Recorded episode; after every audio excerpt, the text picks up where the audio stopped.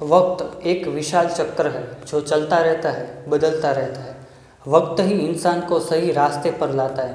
कहते हैं ना कि बुरा वक्त इंसान को बहुत कुछ सिखा जाता है, और वक्त ही इंसान के घमंड को गिरा देता है। वक्त ऐसा शक्तिशाली तत्व है, जो पल भर में गरीब को अमीर और अमीर को रोड पर ला देता है।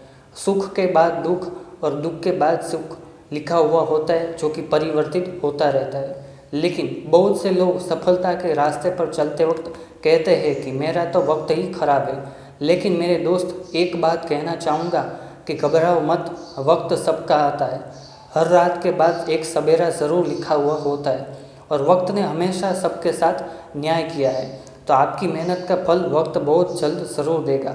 बस वक्त की कीमत करो और बिना वक्त ज़ाया किए सही वक्त पर सही काम करते जाओ।